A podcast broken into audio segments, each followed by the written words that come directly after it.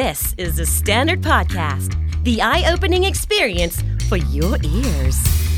สวัสดีครับ ผมบิ๊กบุญ และคุณกำลังฟังคำนี้ดีพอดแคสต์สะสมสับกันวลนิด ภาษาอังกฤษแข็งแรง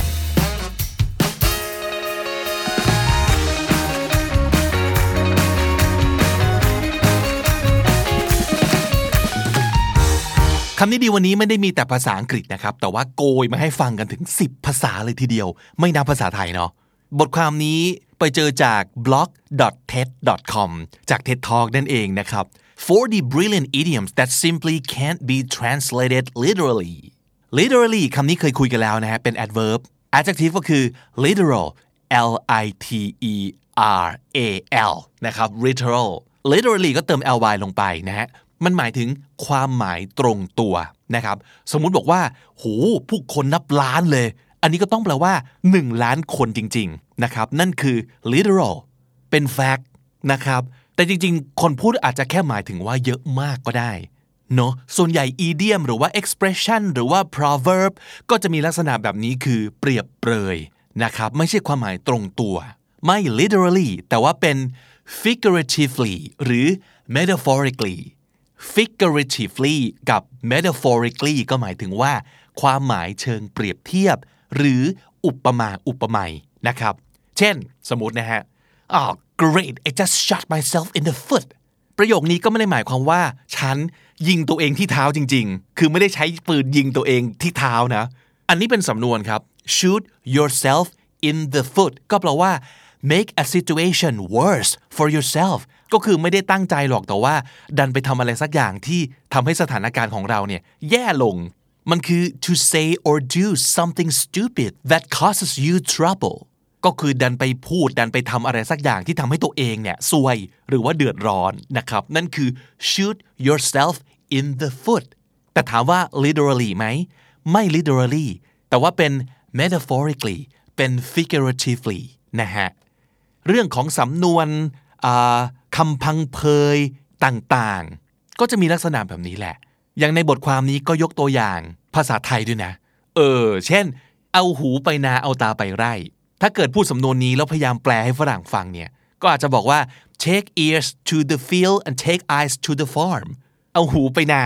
เอาตาไปไร่นะครับ อันนี้แปลโดย translator คนหนึ่งของเท็ดนะครับ นั่นก็คือคุณเกวลินธนสารสมบัตินะครับ it means don't pay attention คือตั้งใจที่จะไม่ไปสนใจ เพิกเฉยใช่ไหมนั่นคือความหมายที่แท้จริงของสำนวนนี้ หรือว่าไก่เห็นตีนงู งูเห็นนมไก่ ถ้าเกิดจะแปลตรงๆแบบ literal translation ให้ฝรั่งฟังก็จะบอกว่า the hen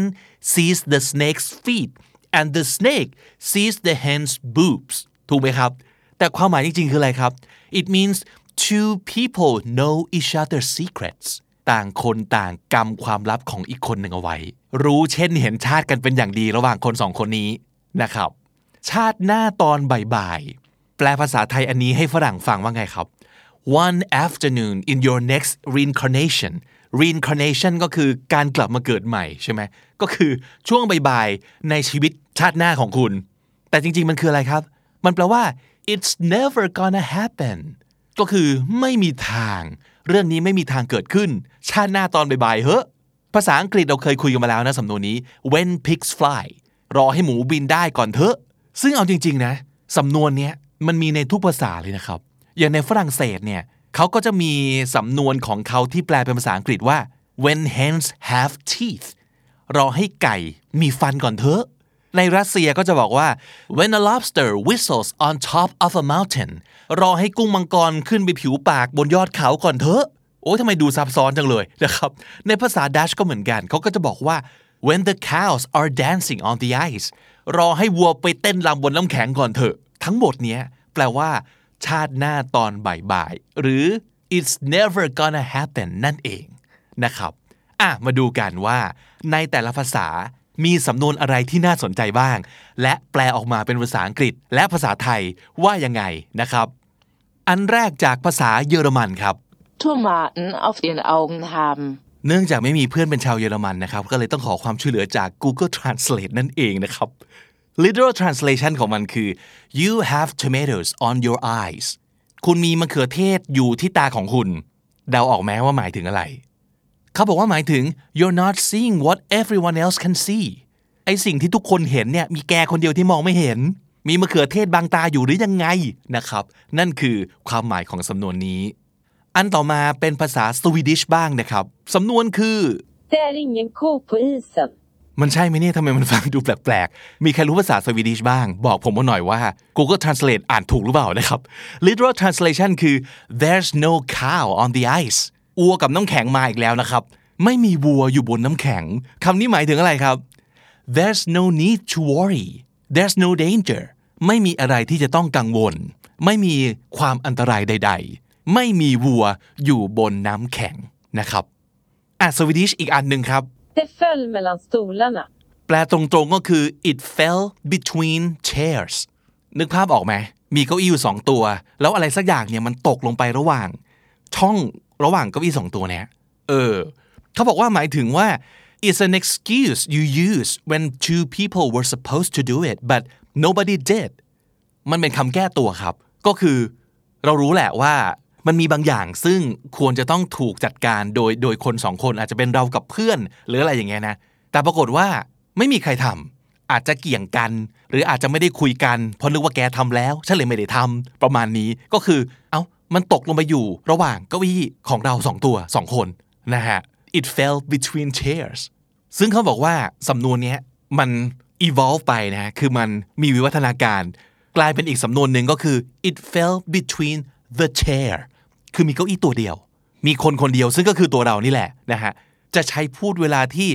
yeah I know I was supposed to do it but I forgot ก็คือเออรู้แหละว่าต้องทำแต่มันลืมว่ะอะไรอย่างเงี้ยเนาะเออ คือไม่มีอีกคนให้โบยด้วย แต่ยอมรับว่า เออ รู้แหละว่าเราต้องทำแต่ไม่ได้ทำอะอะมาถึงภาษาลัตเวียนบ้างครับ ลัตเวียนก็มีที่น่าสนใจนะ มีสองอัน อันแรกคือ Boost Bilites. ไม่ทำไมเสียงมันประหลาดจังเลย เออ แต่ประมาณนี้แหละเนาะ ภาษาอังกฤษเนี่ยมันแปลมาตรงๆว่า to blow little ducks เป่าเป็ดครับ เป่าเป็ดแปลว่า to talk nonsense or to lie ก็คือพูดเพ้อเจ้อหรือแปลว่าโกหกนะ เป่าเป็ดนะครับ อีกอันหนึ่งฮะ A backlot.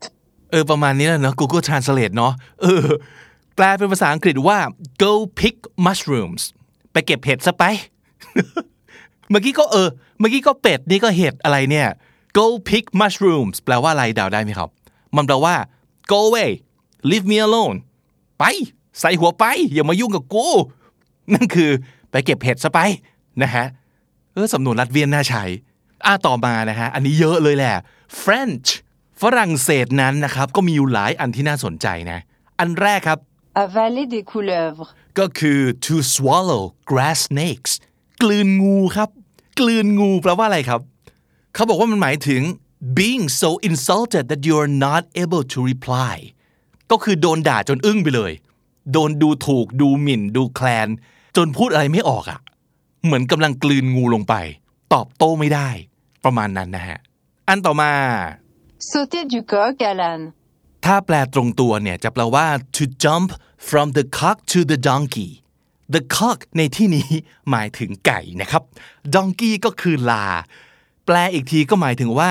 to keep changing topics without logic in a conversation ก็คือคุยเรื่องนี้อยู่กระโดดไปคุยเรื่องนั้น คุยเรื่องไก่อยู่กระโดดไปคุยเรื่องลา เปลี่ยนไปเปลี่ยนมานะครับ นั่นคือ to jump from the cock to the donkey อันต่อมาครับ Les carottes sont cuites. แปลตรงตามตัวก็คือ the carrots are cooked carrot สุกไปแล้ว แปลว่าอะไรนึกออกไหมครับ ในภาษาอังกฤษเนี่ยมันจะมีสำนวนที่ความหมายเหมือนกันก็คือ it's no use crying over spilled milk ไม่มีประโยชน์ที่จะไปร้องไห้ให้กับนมที่หกไปแล้ว เพราะมันเกิดขึ้นไปแล้ว เราเปลี่ยนแปลงอะไรไม่ได้แล้วนะครับ ซึ่งก็เหมือนกันเปียบเลย ชาวฝรั่งเศสบอกว่าแครอทมันสุกไปแล้ว จะทำให้มันกลับมาดิบเหมือนเดิมไม่ได้แล้ว ต้องกินแล้วตอนนี้นะครับ the situation cannot be changed นั่นคือความหมายของมันนะครับอ่ะมาดูภาษารัสเซียบ้างมีอะไรน่าสนใจ Хоть кол на голове тиши. อ่ะใครรู้ภาษารัสเซียนะครับ ช่วยแก้หน่อยละกันนะ literal translation แปลตรงๆก็คือ you can sharpen with an axe on top of this head ก็คือหัวของคนผู้นี้เนี่ย เอาขวานรับได้เลย แปลว่าอะไรครับ นึกภาพออกเนอะก็คือไอเนี้ยมันหัวแข็งเหลือเกิน ดื้อเหลือเกิน this person is very stubborn โคตรดื้อนะฮะมาดูโปรตุเกสบ้างครับ ภาษาโปรตุเกสครับ มีสำนวนอะไรน่าสนใจ Quem não tem cão caça com gato. ความหมายแปลตรงตามตัวก็คือ he who doesn't have a dog hunts with a cat ใครไม่มีหมาจะพาไปล่าสัตว์ ก็พาแมวไปล่าสัตว์ก็ได้ มันคืออะไรฮะ มันเห็นภาพเนอะมันแปลว่า you make the most of what you've got you do what you need to do with whatever resources you have ก็คือถ้ามันต้องทำอะไรจริง ๆ เนี่ยก็ต้องหาหนทางทำให้ได้อะไม่ว่าจะไม่มีเครื่องมือ ไม่ว่าจะไม่มีงบประมาณ ไม่มีเวลาไม่มีคนช่วยหรืออะไรก็ตามทีเหมือนกับที่นายพรานผู้นี้ต้องไปล่าสัตว์แล้ว แต่ว่าไม่มีหมาไปช่วยล่าเนื้อ แต่ที่บ้านเลี้ยงแมวก็ต้องเอาแมวไปครับ เออ มีอะไรก็ใช้อย่างนั้นนั่นเอง He who doesn't have a dog hunts with a cat มาทางโปแลนด์บ้างครับคำกล่าวภาษา Polish อันนี้กล่าวว่า Słoń nastąpił ci na ucho. วอกเสียงยากมากนะครับ แปลตรงๆ เป็นภาษาอังกฤษก็คือ did an elephant stomp on your ear เขาว่า stomp ก็แปลว่ากระทืบ ก็คือนี่โดนช้างกระทืบหูมาปะเนี่ย เออคำกล่าวเนี้ยแปลว่า you have no ear for music ซึ่งผมเดานะ ว่ามันน่าจะแปลว่า ร้องเพลงเพี้ยน อืม คิดว่าน่าจะใช่ประมาณนี้นะ คือไม่มีหูในเรื่องของดนตรีเลย ซึ่งไม่แน่มันอาจจะแปลว่า ไม่มีรสนิยมในการฟังเพลงก็ได้มัง้งไม่รู้เหมือนกัน แต่ถ้าสมมติเกิดจะหมายถึงว่าทำไมร้องเพลงเพี้ยนอย่างนี้วะ มันก็อาจจะเป็นแบบนี้ก็ได้นะครับ Did an elephant stomp on your ear โดนช้างกระทืบหูมาได้ยังไงนะฮะ อีกอันหนึงนะครับของโปแลนด์นะเขาบอกว่า Bułka z masłem. ทุกชาติทุกภาษาจะมีสำนวนประมาณนี้นะครับ อย่างในภาษาอังกฤษก็คือ piece of cake หรือภาษาไทยก็คือง่ายเหมือนปอกกล้วยเข้าปาก แต่คนที่โปแลนด์เขาจะบอกว่า it's a roll with butter มันคือขนมปังก้อนหนึ่งทาเนย ซึ่งสื่อความหมายว่า ง่ายมากๆ it's really easy ต่อมา Croatian ครับ Croatian พูดว่า Doke maksa avratanca. โอ้อันนี้ Google Translate ต้องปรับปรุงในส่วนของภาษาโครเอเชียนิดนึงนะครับ ฟังดูเหมือนเป็นหุ่นยนต์มากเลยเนาะนั่นแหละฮะ มันแปลเป็นภาษาอังกฤษว่า the pussycat will come to the tiny door ก็คือเจ้าแมวก็จะเดินเข้าประตูเล็กๆนี้ คือประตูแมวอะ ประตูให้แมวลอดที่มันอันเล็กๆอะเออซึ่งสำนวนนี้ก็คือ what goes around comes around กรรมใดใครก่อกรรมนั้นย่อมคืนสนองทำอะไรเอาไว้ ก็จะได้รับผลตอบแทนอย่างเดียวกัน what goes around comes around คอนเซปต์นี้มีในทุกชาติทุกภาษาเช่นเดียวกันเนาะอืมต่อมาฮะเท็ดทอ k โลเกไม่พอมีภาษาทมินด้วยฮะ โอ้โห มาดูซิว่า Google Translate จะอ่านภาษาทมินว่ายังไงนะครับ Tanir kartıdır. เออ นั่นแหละนะครับ ถูกผิดแล้วก็ไม่รู้เหมือนกันเนาะเราก็ต้องเชื่อ Google Translate นะครับ สำนวนนี้ในภาษาทมินแปลว่า showing water to someone เอาน้ำให้ใครสักคนหนึ่งดู มันแปลว่า to be someone's nemesis คาว่า nemesis n e m e s i s คุณคุณไหมครับคำนี้แปลว่าศัตรูสำคัญศัตรูตัวฉกาจนะครับเป็น a long standing rival an arch enemy คำนี้ก็ได้ มันคืออะไรก็ตามที่มันเป็น nemesis ของเราเนี่ยจะเป็นคนก็ได้จะเป็นอย่างอื่นที่ไม่ใช่คนก็ได้นะ มันคือ something that is very difficult to defeat คือคนหรือภารกิจบางอย่างที่มันยากเหลือเกินกับการเอาชนะ นั่นคือ nemesis นะฮะเมื่อกี้พูดถึงคำว่า arch enemy คำนี้ก็ดีนะ enemy เฉยๆเนี่ยแปลว่าศัตรูใช่ไหม arch enemy มี a r c h นำหน้ามา เขียนติดกันนะครับ arch enemy แปลว่า a supreme enemy มันคือศัตรูคู่ปรับตัวร้ายตัวพ่อตัวแม่เลยนะครับ มันอาจจะไม่ดุไม่โหดเท่า nemesis นะ แต่ว่า arch enemy เนี่ยเป็นศัตรูที่เรียกว่าเป็นไม้เบื่อไม้เมาครับ and it's almost always personal with history ก็คือมีเรื่องราวความขัดแย้งแต่ปูมหลังกันมาดราม่าเข้มข้นนะครับ นั่นคือคนที่เรียกว่า arch enemy สำนวนนี้ showing water to someone ในภาษาทมินก็แปลว่า เป็นศัตรูตัวร้ายของใครสักคนหนึ่งนะฮะ สุดท้ายแล้วกันนะครับ ภาษา Dutch สำนวนนี้คือ Iets voor een appel en een ei kopen. ซึ่งแปลตรงๆก็จะหมายถึงว่า buying something for an apple and an egg ซื้ออะไรสักอย่างด้วยแอปเปิลหนึ่งลูก และไข่หนึ่งฟอง แปลว่าอะไรครับ it means you bought it very cheap at a very good bargain ก็คือราคาถูกมากๆนะครับ สามารถซื้อได้ด้วยแอปเปิลหนึ่งลูก และไข่หนึ่งฟอง แลกกันไปเลย ถูกขนาดนั้น และนั่นคือสำนวนน่าสนใจในภาษาดัชครับ สนุกดีนะ มันจะมี อีกหลายชาติหลายสำนวนเลยที่ไม่ได้คัดมาอย่างภาษาเกาหลีก็มีครับ ภาษาญี่ปุ่นก็มี แต่ด้วยความที่ผมเคยเอา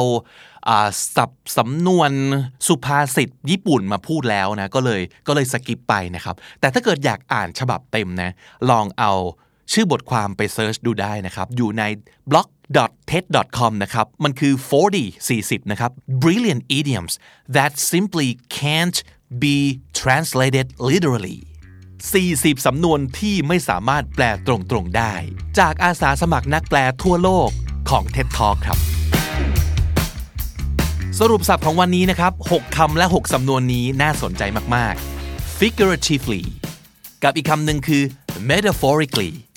มาจาก adjective คือ figurative กับ metaphorical ซึ่งก็แปลว่า เป็นการเปรียบเทียบ เปรียบเปรย หรือว่าเป็นการพูดถึงแบบความหมายโดยใน หรือว่าโดยอ้อม ไม่ได้แปลตรงตัวนะครับ figuratively metaphorically อันต่อมาสำนวนนี้ก็ดีนะครับ shoot yourself in the foot